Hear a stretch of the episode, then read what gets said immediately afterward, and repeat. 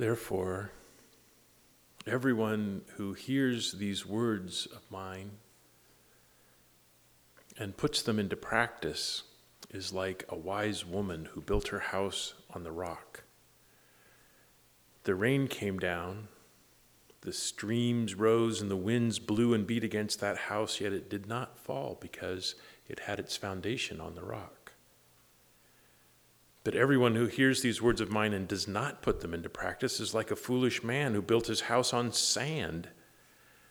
The rain came down, the streams rose, and the winds blew and beat against that house, and it fell with a great crash.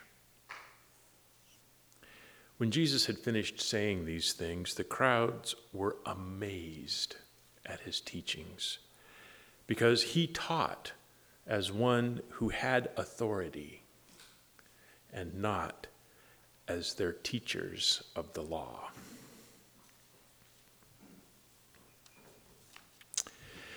When I was a sophomore in high school, my algebra teacher was very strict. Not only did she have a rule against chewing gum, she had a rule against chewing. My algebra class was right after lunch. With the severity of an avenging angel Ms. Garrison punished anyone who dared to bring food into the classroom. One day, I walked through the door of her classroom to find Miss Garrison eating a granola bar. Miss Garrison, I exclaimed. I thought no one was allowed to eat in this classroom. I need to eat these, said my teacher, for my allergies. I found this highly unlikely. and so I asked, What sort of allergy? I'm allergic, she said, to bee stings.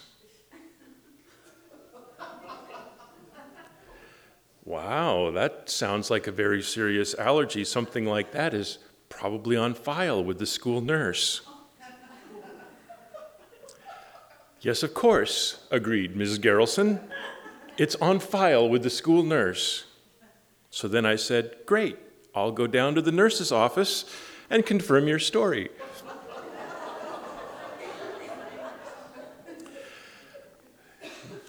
That's when I got my warning If you leave this classroom, I will mark your absence as unexcused.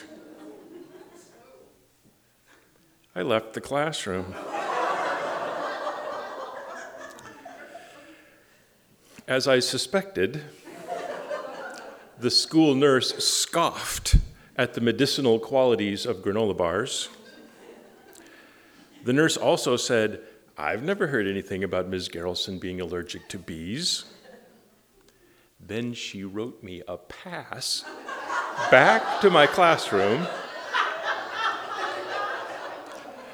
And my absence was excused by authority of the nurse's office. In high school, I learned a little bit about algebra. I learned a lot about navigating the structures of power and authority. Ms. Garrison, God bless her, could have made this a very short story. In response to my original question, she could have said, Shut up. I gave myself permission to eat this granola bar. I can do that because I'm in charge. Maybe someday you'll be in charge, then you can make decisions about who gets to eat the granola bar. Until then, sit down and get to work. In the hierarchy of the classroom, teachers are above their students. Ms. Garrison had the authority to place me in detention had she chosen to do so. All the power of the North Clackamas School District was at her disposal. She had the power to dismiss my question without answering it. Instead, she pointed to an authority outside herself. She said, I have to do this because I am allergic to bees. Why did she do that? Why did she make up a story? I think it's because we are suspicious of power. Even when all the power is on our side of the table, we prefer to talk about authority. Authority feels more legitimate. When a police officer shoots a black motorist, we don't talk about police power.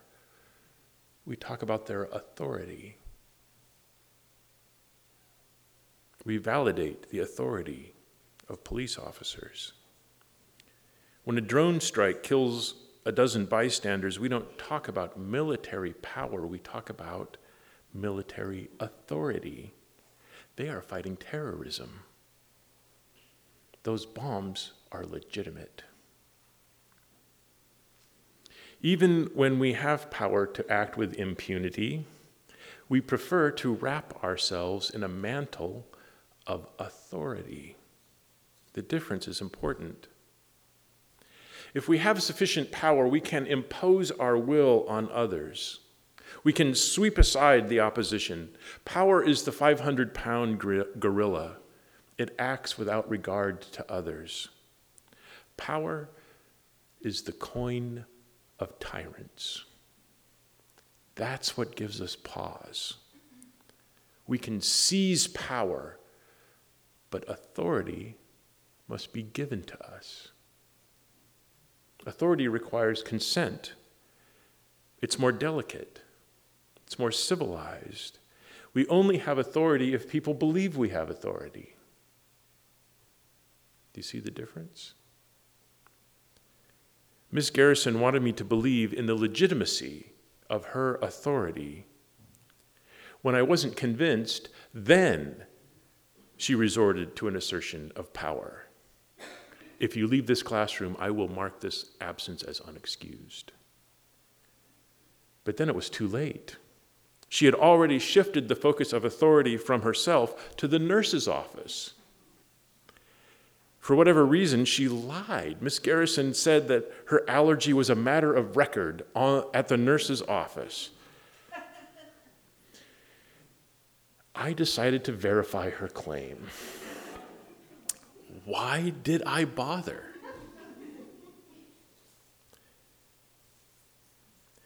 Teenagers are critical of people in authority. we stand at the threshold of the adult world.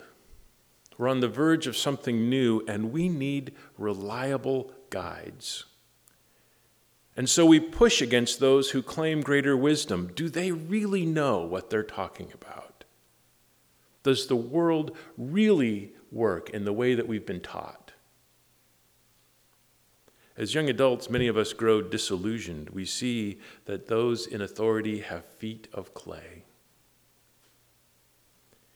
As we grow older, we certainly learn that some people have power over us.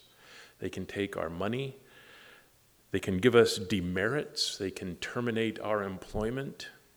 Certainly, we are subject to those in power but we don't have to grant them legitimate authority. We don't have to see their authority as legitimate.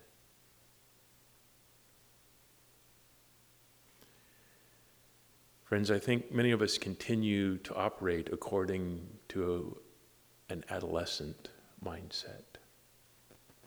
We scrutinize everyone from Pope Francis to Matt Damon and we see that they are flawed in some way. And on the basis of these flaws, we dismiss them. Don't talk to me, Matt Damon. Stop your mansplaining diversity to black filmmakers. Don't talk to me, Pope Francis. Go tell your best friend, Kim Davis. Go oppress some nuns and drive your little Fiat.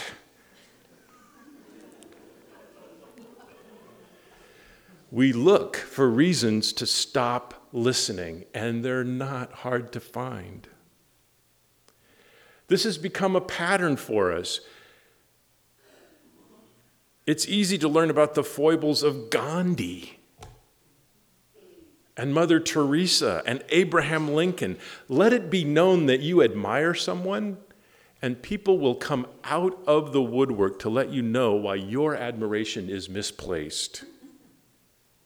All your potential heroes have flaws. We inhabit a world in which no one deserves authority. Think about it. Is there anyone, anyone who routinely speaks to you with real authority?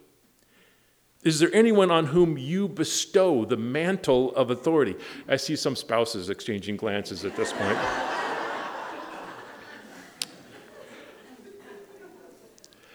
Is there someone who can say the hard thing to you because you need to hear it? Can they call on you to make a sacrifice? Can they call on you to change your mind? Okay, maybe maybe Malala Yousafzai. She seems pretty awesome. But even Malala has her critics. I looked it up. I knew there had to be something. In the West, we want to see Malala as a plucky girl who values her education. But that story serves our interests. If we're talking about Malala, then we're not talking about those who have been killed by U.S. drone strikes in Pakistan. So there are people in that country who see Malala as a tool of the West. We inhabit a world in which no one deserves authority even if 90% of scientists agree on something, we will doubt their authority. We will use the background noise of doubt to disregard scientific consensus. We ignore the science. We do it on the left and we do it on the right.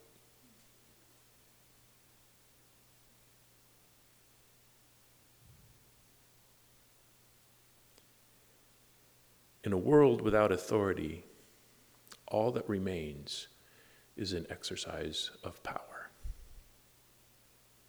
When we stop listening to one another, we start shooting at one another.